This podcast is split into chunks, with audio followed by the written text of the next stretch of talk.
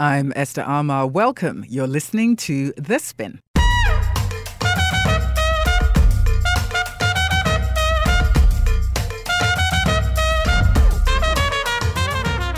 It is that time for an hour where smart is sexy. The Spin, our weekly All Women of Color media panel. I'm live in 3FM studios in Accra, Ghana. Our contributors are on the line via NPR in Washington, D.C. We are on air nationally across the United States and internationally in Ghana and Nigeria. This program is brought to you by the African American Public Radio Consortium. Today, our main event conversation, Black Lives Don't Matter, Blue Lives Do, Freddie Gray, dead, killer cop cleared as new bill makes targeting police officers a hate crime.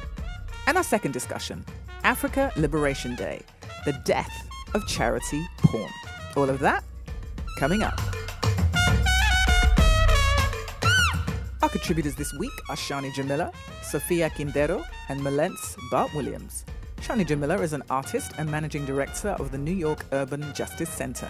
Mallence Bart-Williams is an activist and founder and creative director of the Sierra Leone-based creative collective Fulleron Show. Mallence's TED Talk has gone global and viral with its shifting narrative on Sierra Leone and Africa, plus a critique of what Mallence calls, quote, charity porn, unquote. Sofia Quintero is a writer, producer, and author of young adult novels. Her latest book is Show and Prove. Welcome, welcome, ladies. Hello, everybody. Great to be here. Our main event conversation, Freddie Gray, dead, police officer cleared of killing him. The news reports told the story. The verdict is in, and it is not guilty for Baltimore police officer Edward Nero. We turn to Baltimore next this evening, a city on edge after a police officer was found not guilty in the arrest of Freddie Gray. Officer Edward Nero was on bicycle patrol last April when he was called to assist in Gray's arrest, helping to put him in the van where Gray suffered a fatal spinal cord injury. Officer Nero, leaving court, cleared of the charges today. The verdict prompted this reaction on the streets outside the courtroom. Police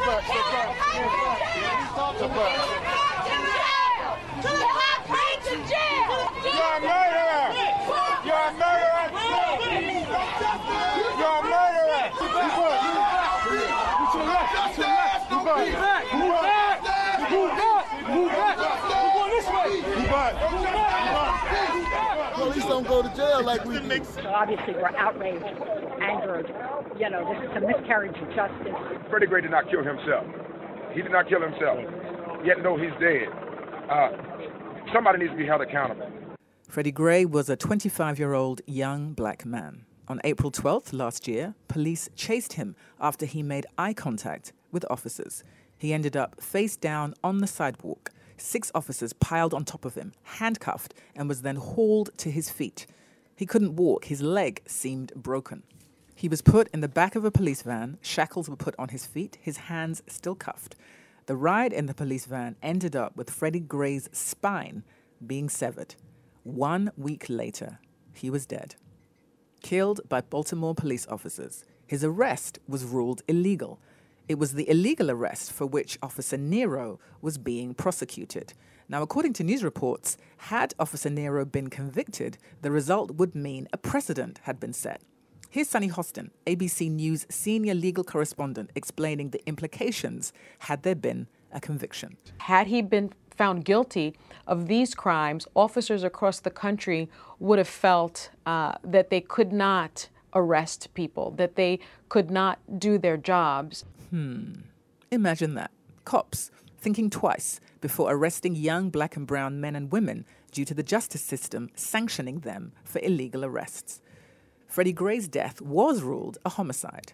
Baltimore City State Attorney Marilyn Mosby charged the 6 officers as follows: homicide, second-degree depraved heart murder, manslaughter, involuntary manslaughter, second-degree negligent assault, misconduct, manslaughter by means of vehicle, manslaughter by means of criminal negligence, misconduct in office for failure to secure a prisoner, failure to render aid, assault in the second degree, false imprisonment, intentional assault in the second degree.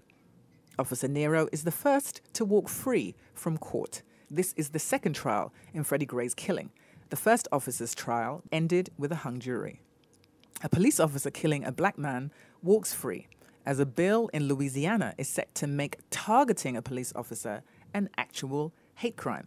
HB 953, also called the Blue Lives Matter Bill, has already passed both chambers of the Louisiana legislature and will be signed into law by Louisiana Governor John Bel Edwards. Blue lives, black lives, bills, bills, bills, and notions of justice. Let's talk whose lives matter. Sofia Quintero, let me start with your thoughts.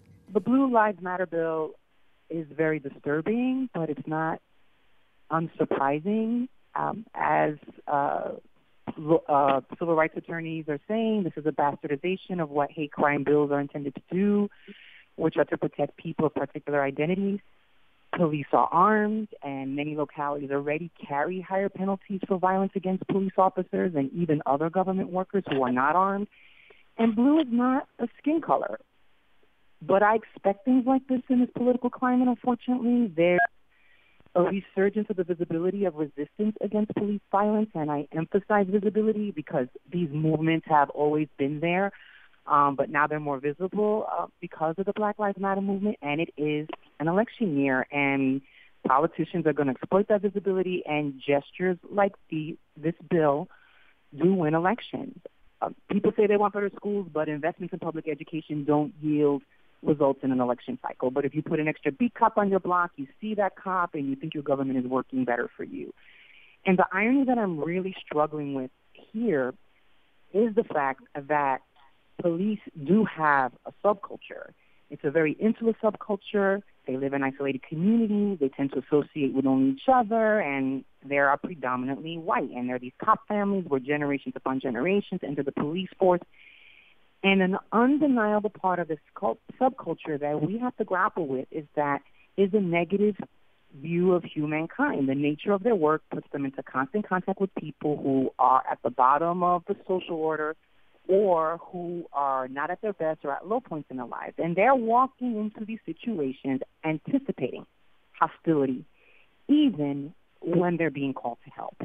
And those hostility is shaped by race, class, and the real social constructs.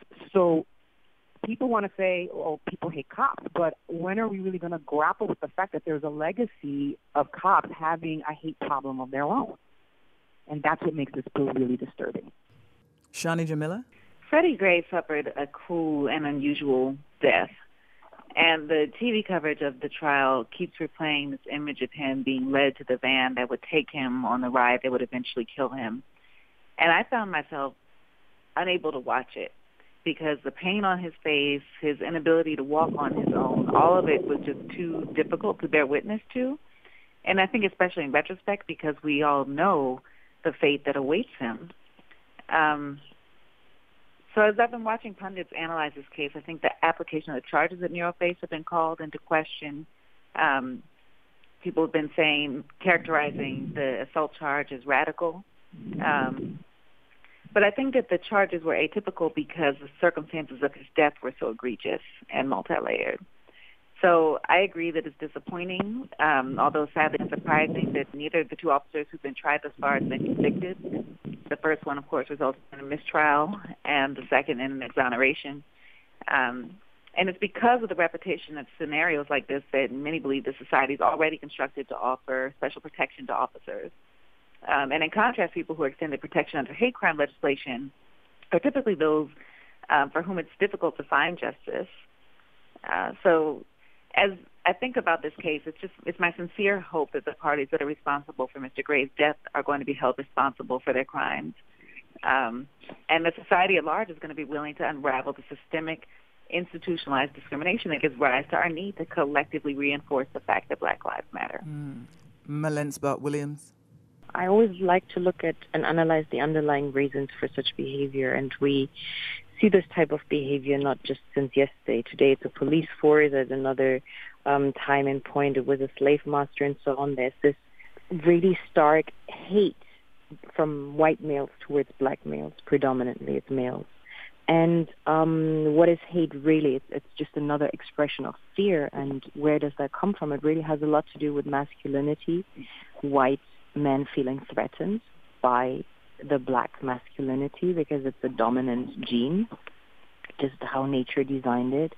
And when you look at the course of evolution, it's really like almost when you corner a dog, you know, it's frightened, but it will fletch its teeth and attack you out of fear. And that is really what is happening, because ultimately Black people are all over the world, and just by procreating, the Black gene is wiping out the white race, and underlying fear in men make them react that way. It's just a matter of fear. So ultimately, of course, it's very tragic what's happening, but it's almost a sense of pity that I feel towards them. You know, it's almost like they sense that their last days are counted, because in a matter of seconds, the global population will be colored. You know, that is not even, it will happen in a matter of seconds, faster than we can actually watch and think. Just think of India, Asia, these countries alone, just a few of them, they make up 30% of the world's population. You know, that doesn't even include Africa.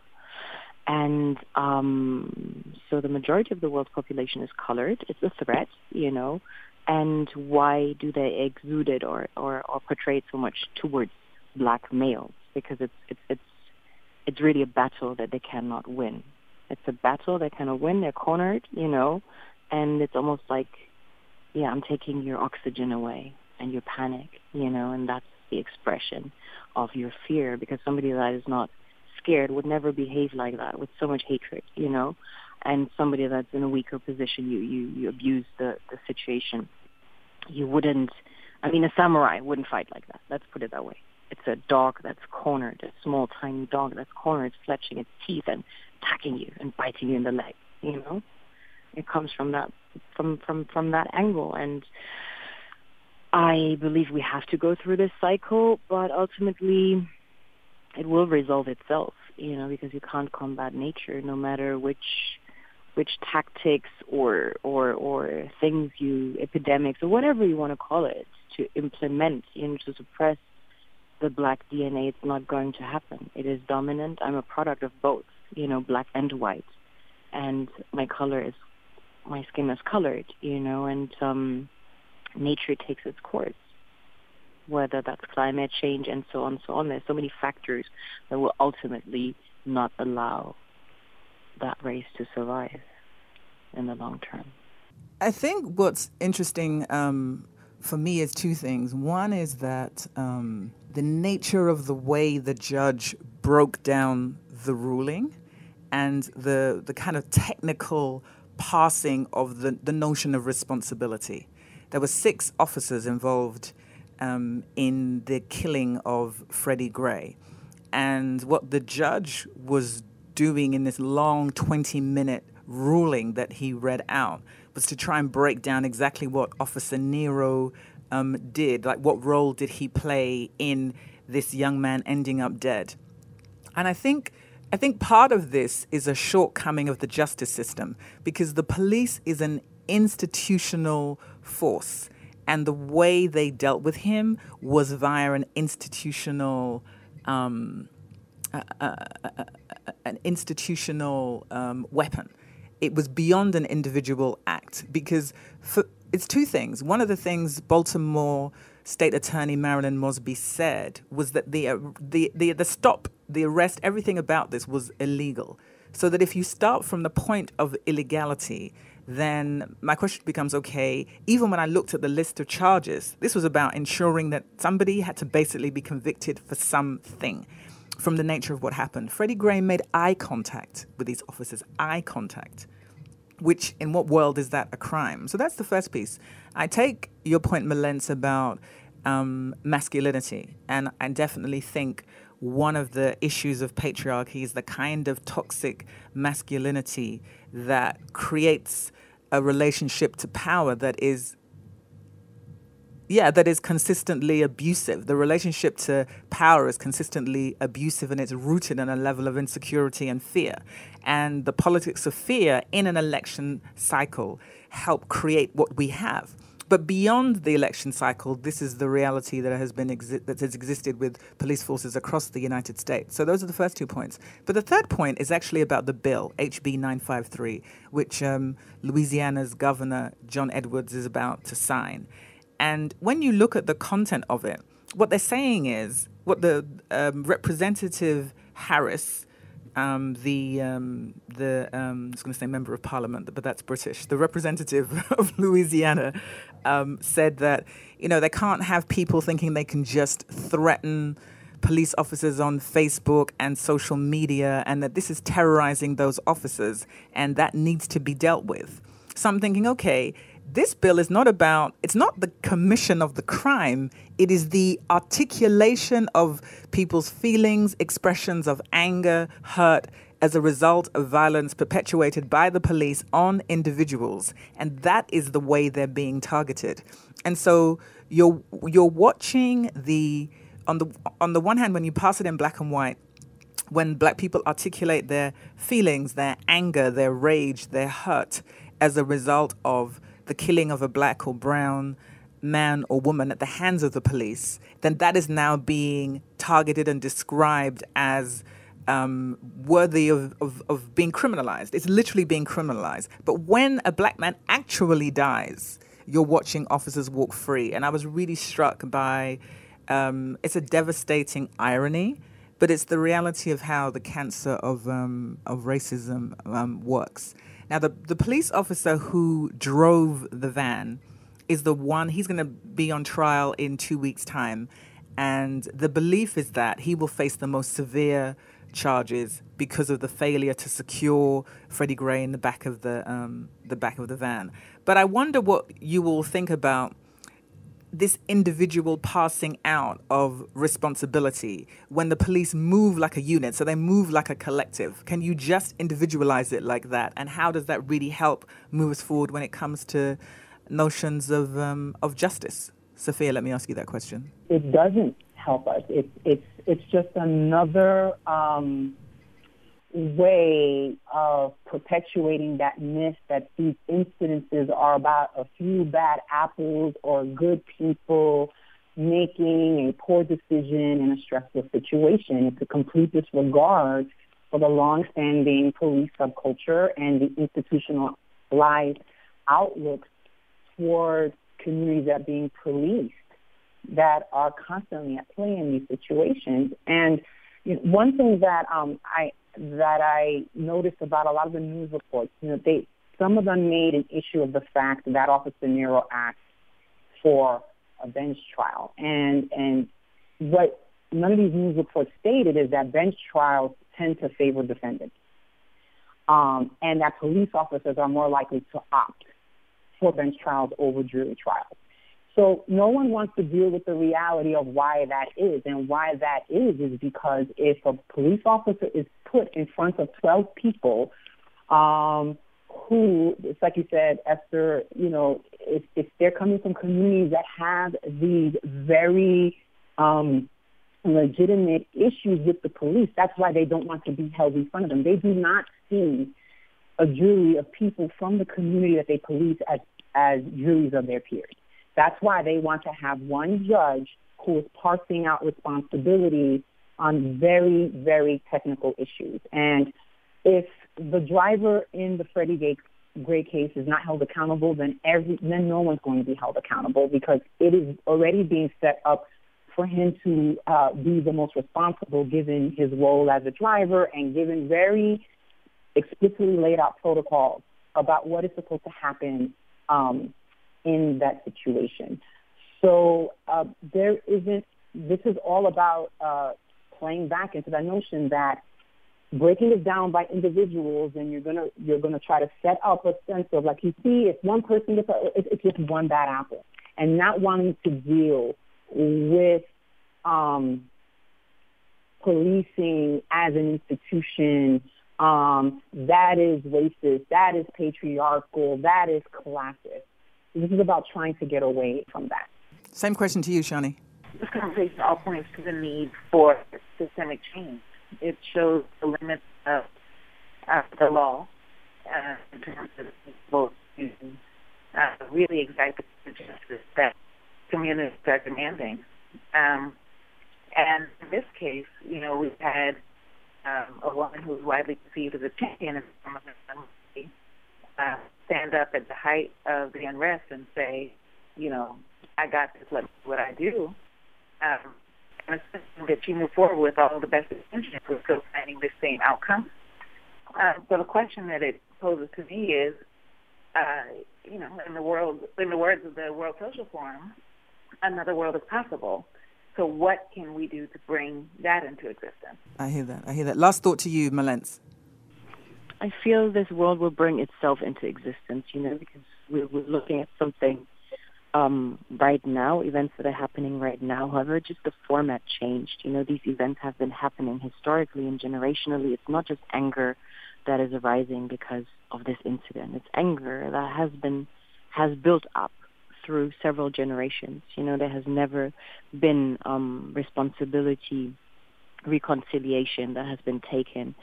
And I hate to make this about race because I'm a product of white and black, you know, so by all means, I'm not a racist. I'm just looking at history and looking at this from a bit like larger perspective. And however, there has never been that moment in time where the oppressor, let's not even make it about color, has taken responsibility and apologized. And from that, we could have moved forward. But a mistake has first to be acknowledged, you know. Presently, mistakes are just being repeated. It's the same mistake, but just dressed in red instead of green, you know. And however, it's I feel as humanity, we're evolving. Our consciousness is evolving. People are waking up. And I believe that the problem will take care of itself one way or the other. And what I addressed when it comes to evolution, that is a fact. That also is not a racist remark, it's an observation. You know, 2/3 of the world's population, even more, are of color. We're all intermixing. We won't have the problem of race because a few generations down the line, everybody will be colored. There's just not, there will be no such thing as white supremacy or yellow supremacy or red supremacy. It will just not exist anymore. So that's why I'm like, it's unfortunate what's happening now, but ultimately it's a battle that is already won. Let's put it that way. But I suspect that even with a different kind of world and color constructs coming into existence, that human beings are going to find new ways to innovate new kinds of privilege that are going to just replicate the same system. But based on other criteria, and that is fine, then everybody has the same prerequisites, you know, but to just exclude one person from the table because of the color with which they were born, no. Well, you know, what I would put us towards is finding ways to interrogate and dismantle those kinds of hierarchical constructs, no matter what the markers are. And it requires a real sort of rigorous analysis of the way that these systems function and a conversation, an honest, difficult, messy conversation about what it would really mean for all of us to dismantle them. Yeah, I mean, ultimately, we're evolving. Our consciousness is evolving, but there's zero nobility in oppression. There's no nobility in oppression. You know, we all agree on that. And presently, the Western world plays kind of a moral apostle trying to tell the rest of the world how it is done. However, it's the very same people that implement these moral codexes that violate them on a daily basis, you know, and you can't live life like that. In the short term, it might work. It might even work for a few generations. That is short term. If we look at a larger context, we are a peck on the timeline of this universe, you know, of this planet even. And I'm not worried. It will resolve itself. It's unfortunate, you know, that it may just be the case that it's going to take some folks who are a little further along in that evolved consciousness to force other people to come along by demanding respect and having power analysis and organizing, because people who are privileged and who are and have power that is based on oppression are not going to give it up easily. No one changes without discomfort. Something has to force you to see that the way you're living is in some way out of alignment with a higher purpose. And within you know, the social contract, because we're all living on this planet together, what is probably going to happen is you're going to need movements like Black Lives Matter. If we have a chance of changing police culture and policing institutions, then it's going to take people of conscience, like the Black Lives Matter movement, to force their hand. So I hear what you're trying to say. I wanted to connect it with what is actually happening on the ground politically, because people have to be forced to change. Because if you have power, you're comfortable.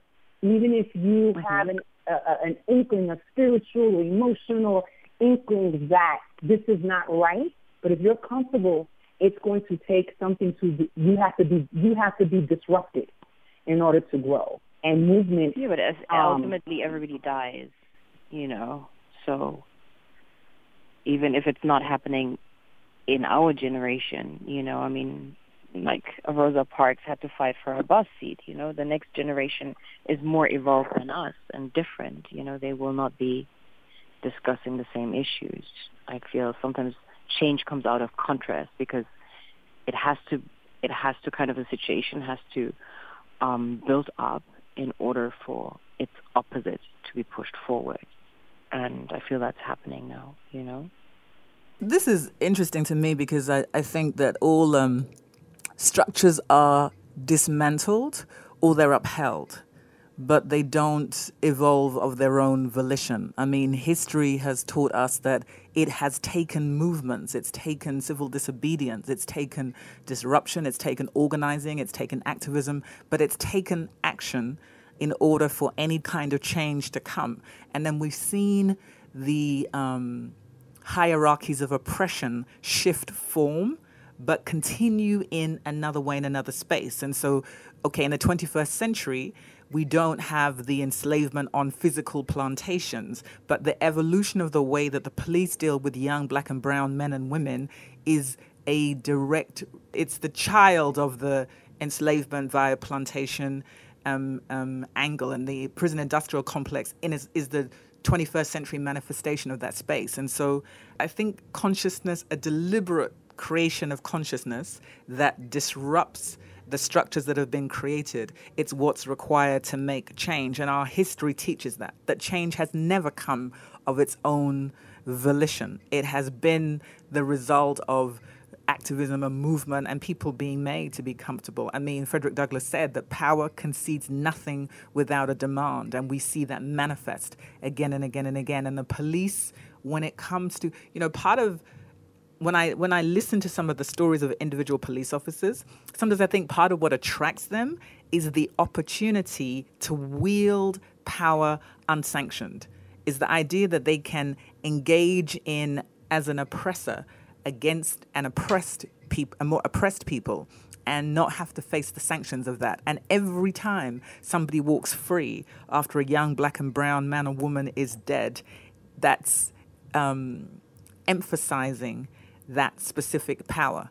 And it's deeply, deeply, deeply problematic. But I don't think it moves without the kind of activism via movements and institutions and individuals that we see all the time. It is literally the sound of the police. Whoop, whoop. That's the sound of the police. Whoop, whoop. That's the sound of the beast. Whoop, whoop. That's the sound of the police. Whoop, whoop. That's the sound of the beast. Whoop, whoop. That's the sound of the police. That's the sound of the beast. That's the sound of the police. That's the sound of the beast. So that was our main event conversation. You're listening to The Spin, a one-hour weekly All Women of Color media panel. I'm your host, Esther Armah. Our contributors this week are Shani Jamila, Sofia Quintero, Mallence Bart-Williams. The Spin is brought to you by the African American Public Radio Consortium. I'm live in 3FM's Accra studios in Ghana. Our contributors join me via NPR's Washington, D.C. studios. We are on air across the U.S. in Arizona, Ohio, North and South Carolina, New Jersey, Mississippi and Iowa. We are on air in West Africa on 3FM in Accra, Ghana, and on WFM 91.7 Lagos, Nigeria. And we are online via podcast. Stand clear, done man attack. You can't stand where I stand, you can't walk where I walk. Watch out, we run New York. Policeman come, we bust them off the park. I know this for a fact. You don't like how I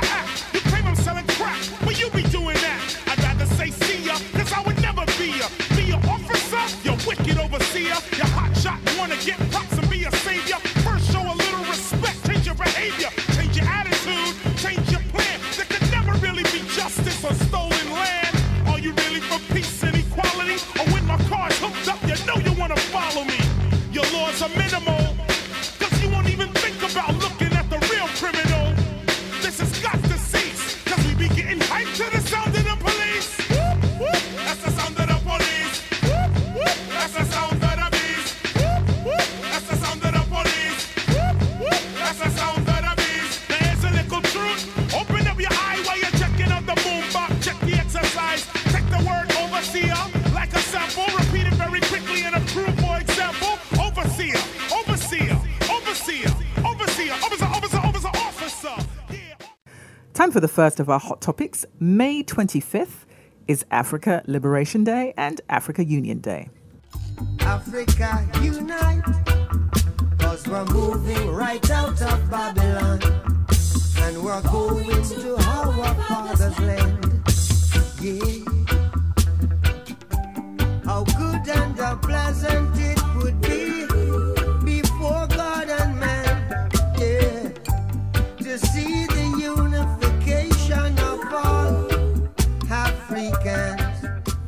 Africa Unite, said Bob Marley. Well, Haiti has just joined the African Union, the body representing 54 countries across Africa. It's a body that was previously committed to liberation movements, and it now deals with spearheading development. And speaking of development, what exactly did happen to that $500 million given by citizens all over the world to the Red Cross to redevelop Haiti post the horrific 2010 earthquake? Red Cross is an NGO. It's part of a global multi-billion-dollar business, charity. And charity to Africa is a huge part of that multi-billion-dollar, what I call charity industrial complex. Now, Fresh Narrative, challenging this traditional formula of starving African children, meets US dollars or sterling, or whatever the European currency, is emerging. Economist and author Dambisa Moyo challenged aid to Africa in her New York Times best-selling book, Dead Aid. Moyo's narrative, this type of aid just doesn't work for Africa. It hurts Africans, encourages corruption, and makes the continent poorer. Take a listen. It's been 60 years. Over $1 trillion has gone to Africa. But if you look at growth and if you look at poverty, it's getting worse. Right now, over 60% of Africa is under the age of 24. Many Africans don't have job prospects. The political instability across the continent has not reduced. In 1970s, 10% of the population lived in dire poverty. It's now over 70% of the population that's living in dire poverty. And aid, unfortunately, brings in a lot of negative incentives. The governments behave badly. It discourages investment and entrepreneurship, and it disenfranchises Africans. Moyo describes three types of aid: humanitarian or emergency aid, charitable aid, and the huge government-to-government aid. Mallence Bart-Williams offers another narrative on aid. In her TED Talk, Mallence argues the notion of who is wealthy and who is poor when it comes to Africa, the West, and aid has been reversed, and that reversal has created the multi-billion-dollar charity porn industry. In her TED Talk, Mallence Bart-Williams invites us to reconsider her nation, Sierra Leone, continent of Africa, and this narrative of what she calls, quote, charity porn, unquote. Take a listen. Of course, the West needs Africa's resources most desperately to power airplanes, cell phones, computers, and engines. And the gold and diamonds, of course, a status symbol to determine their powers by their core and to give value to their currencies. One thing that keeps me puzzled, despite having studied finance and economics at the world's best universities, the following question remains unanswered. Why is it that 5,000 units of our currency is worth 1 unit of your currency, where we are the ones with the actual gold reserves? It's quite evident that the aid is in fact not coming from the West to Africa, but from Africa to the Western world. The Western world depends on Africa in every possible way, since alternative resources are scarce out here. So how does the West ensure that the free aid keeps coming? By systematically destabilizing the wealthiest African nations and their systems, and all that backed by huge PR campaigns, leaving the entire world under the impression that Africa is poor and dying and merely surviving on the mercy of the West. Well done, Oxfam, UNICEF, Red Cross, Life Aid, and all the other organizations that continuously run multi-million-dollar advertisement campaigns depicting charity porn to sustain that image of Africa globally. So let's talk the state of giving to the Africa Union on Africa Liberation Day, May 25th.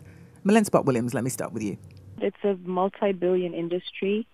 Just to give you an example, let's take the UK, for instance. 2015, they had around 200,000 charity organizations that were counted. And on average, these organizations have between 10 to 200 employees. So that means several million people are employed in the UK, contributing to the British GDP based on content that Africa is providing, you know, for their PR campaigns that generate these funds. And it would be an entire employment sector that would just vanish. And I don't know what it would do to the rate of unemployment, but it's undeniable that this particular industry contributes to various countries' GDPs to a large extent, you know, because these people are not employed in Africa.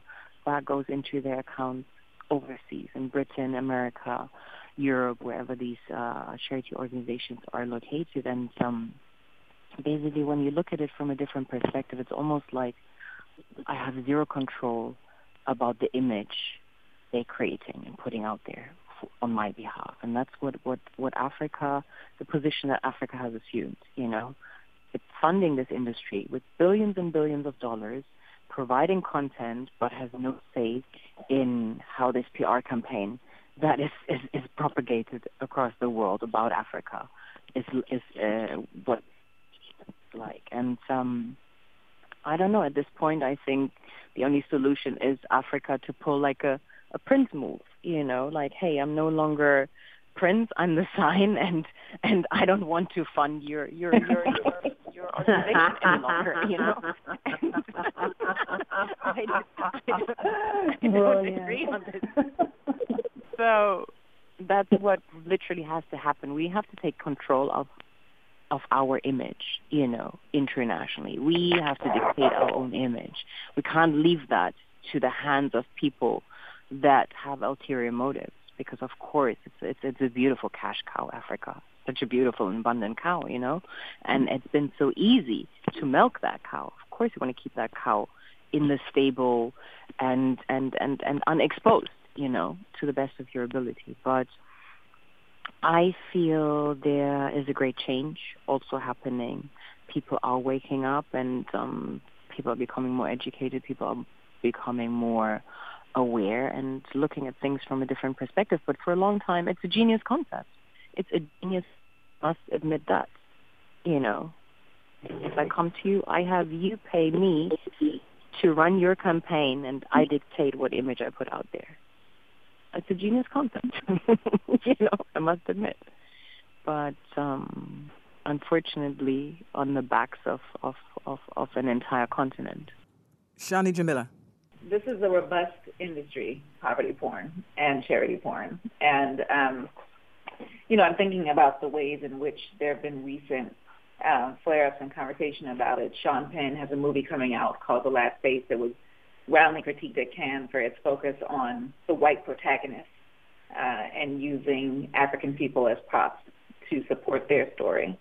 There's an account on Instagram, White Savior Barbie, that mocks the charitable impulse of white volunteers in the developing world, you know.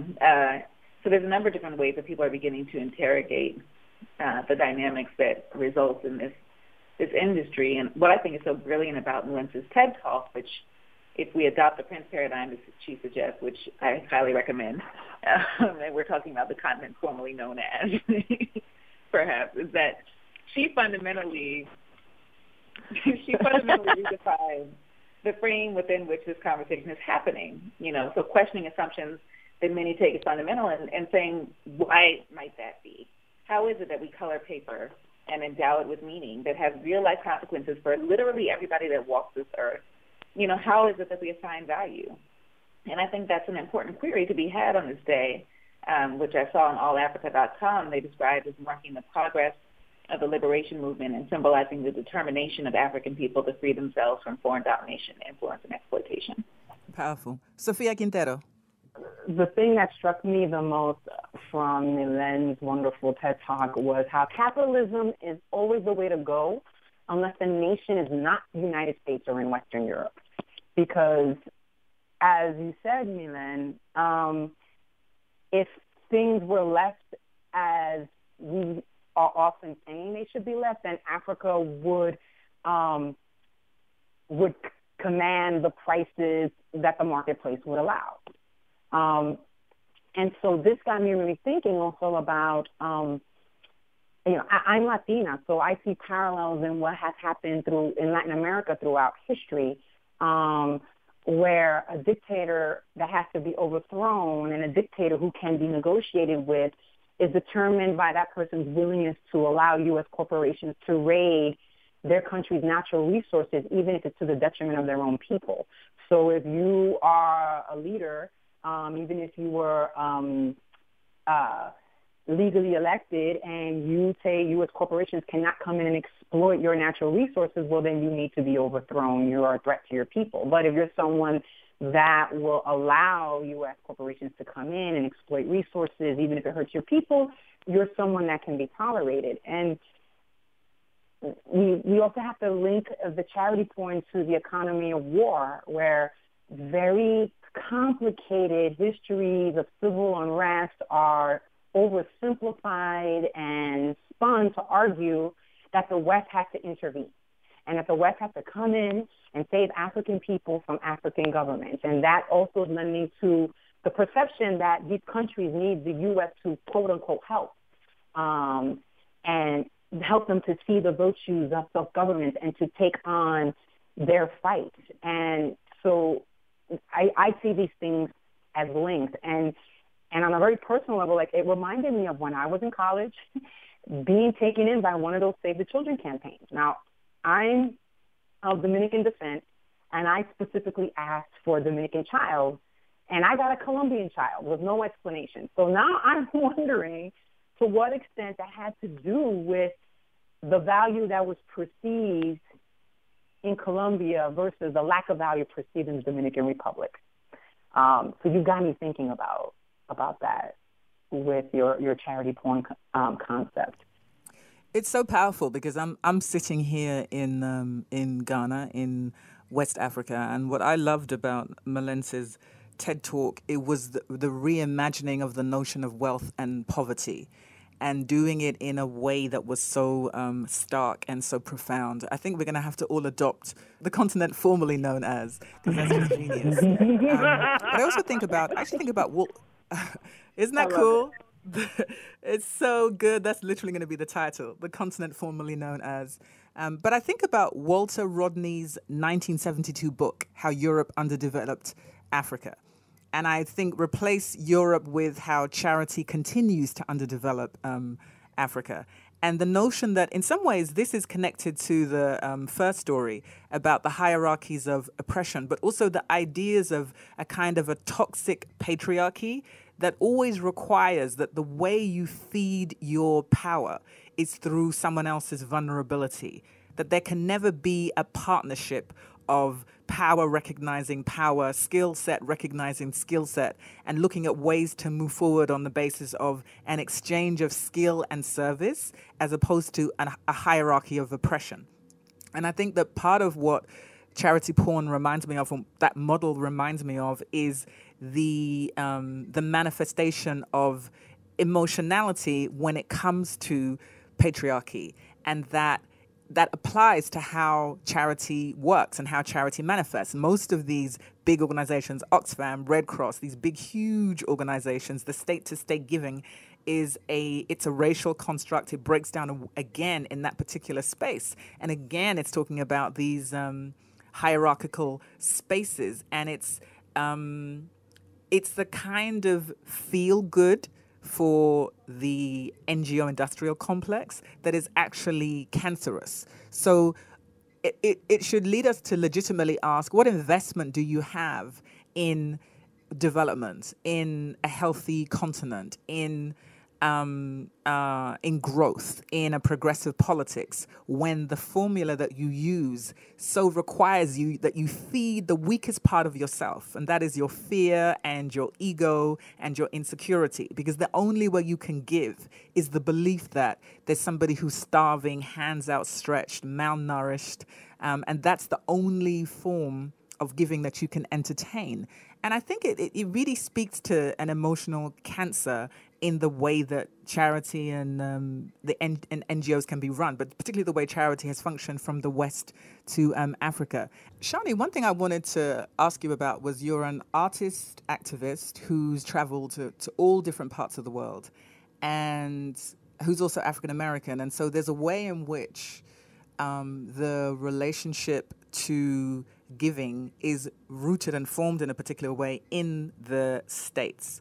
And so one of the things that Mallence Bart-Williams talks about is completely reimagining the charity model, and she calls it charity. So in other words, it's like an exchange of services and goods. It's not this very kind of really a hierarchy of oppressions. It's not this toxic space of power and powerlessness.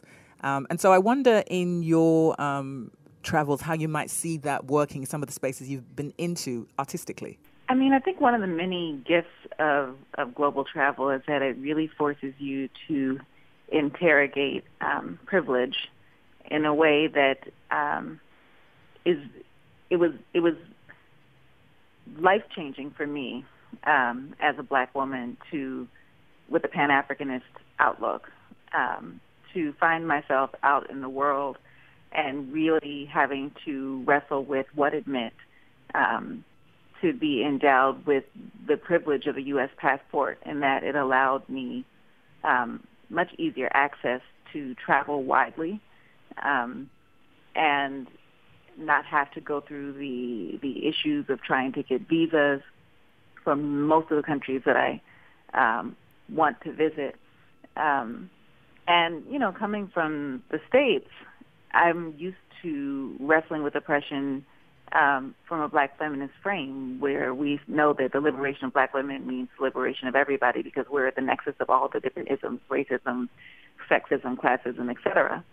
And so having to really work to redefine what it meant to be endowed with privilege instead of on the opposite end of the spectrum was difficult and challenging. And one of the greatest gifts that I've gotten from travel, because it's really necessary to understand the way that oppression functions, to know that our role in it is mutable, right? And that sometimes we are on the receiving end and sometimes we can be on the other end. And being honest about that and being willing to look at the ways that privilege functions, I think is a really important part of understanding what this charity porn industry really is and how we can begin to confront it. Mallence, I wonder for you, what becomes the most challenging element of this charity porn as your talk is received and played again and again for these spaces and organizations that have a very particular relationship to giving and then being required to change that?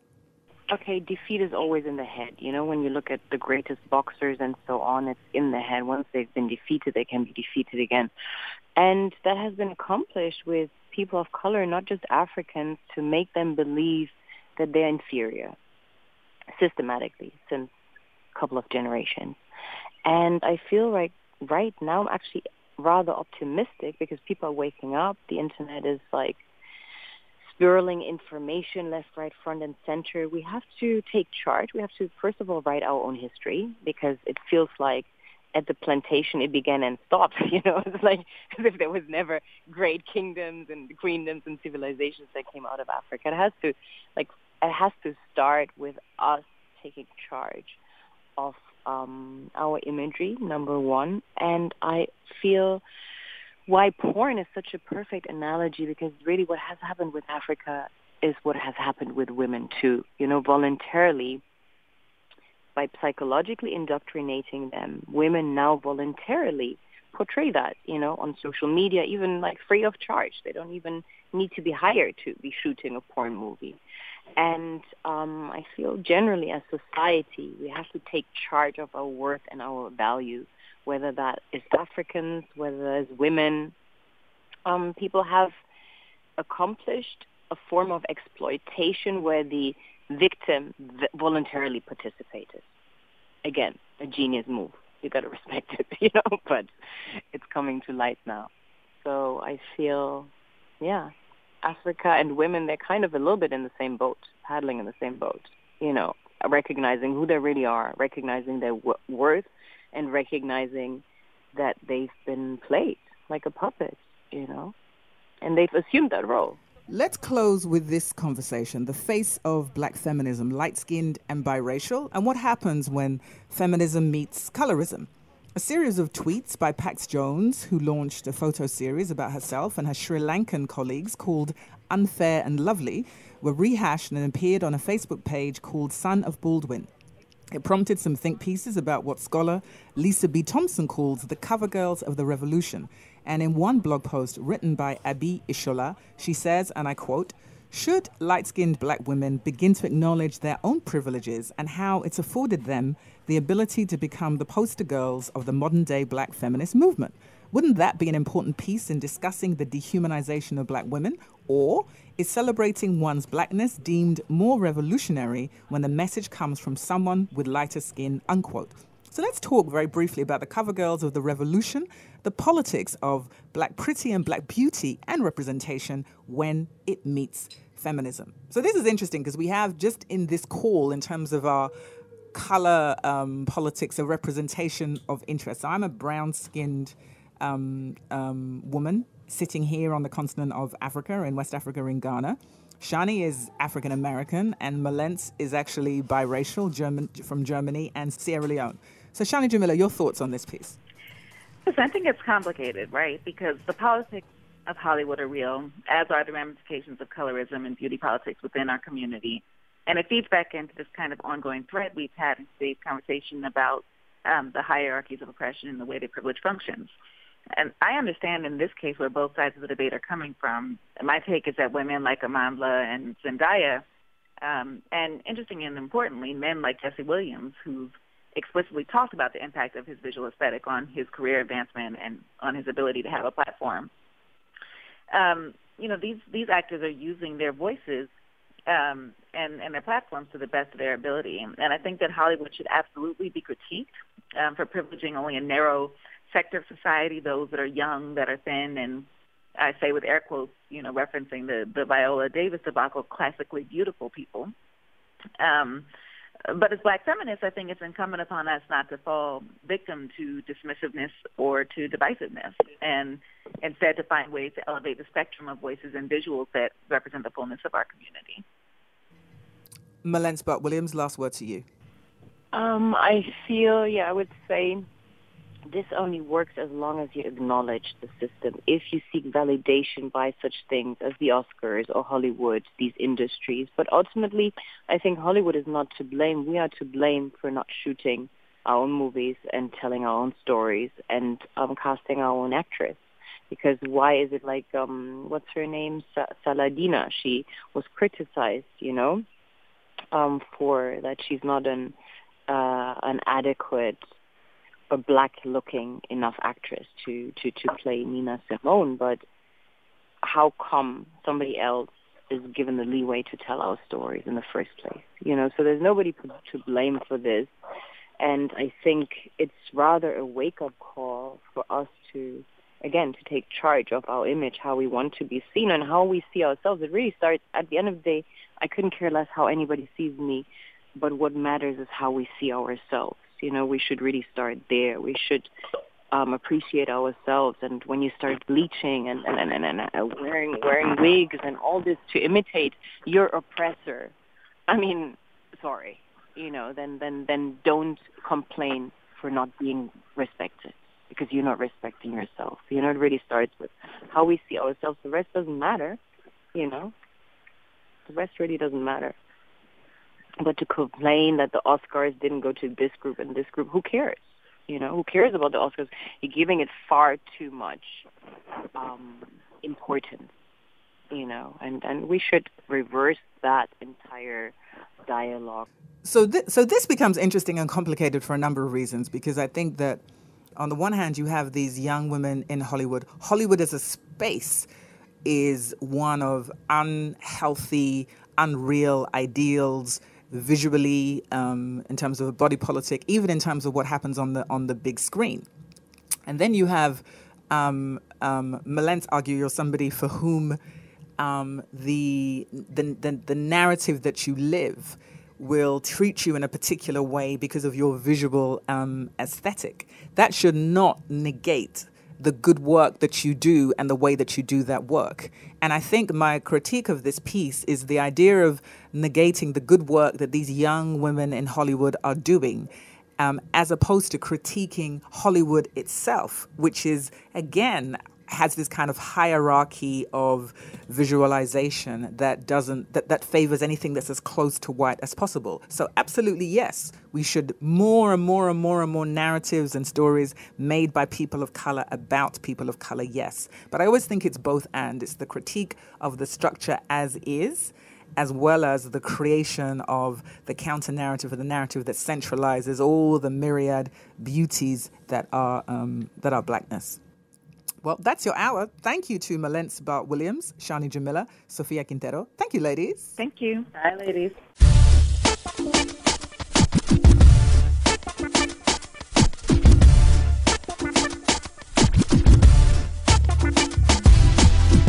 Thank you to the Spin production team, sound editor Mark Torres, distributor Loretta Rucker, and the AAPRC.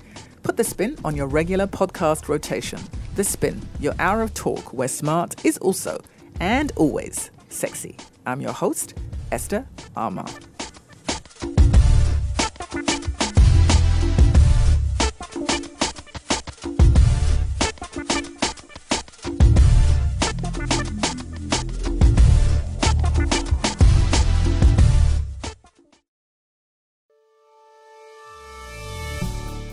This program has been brought to you by the African American Public Radio Consortium, NPR Distribution, and the Public Radio Satellite System.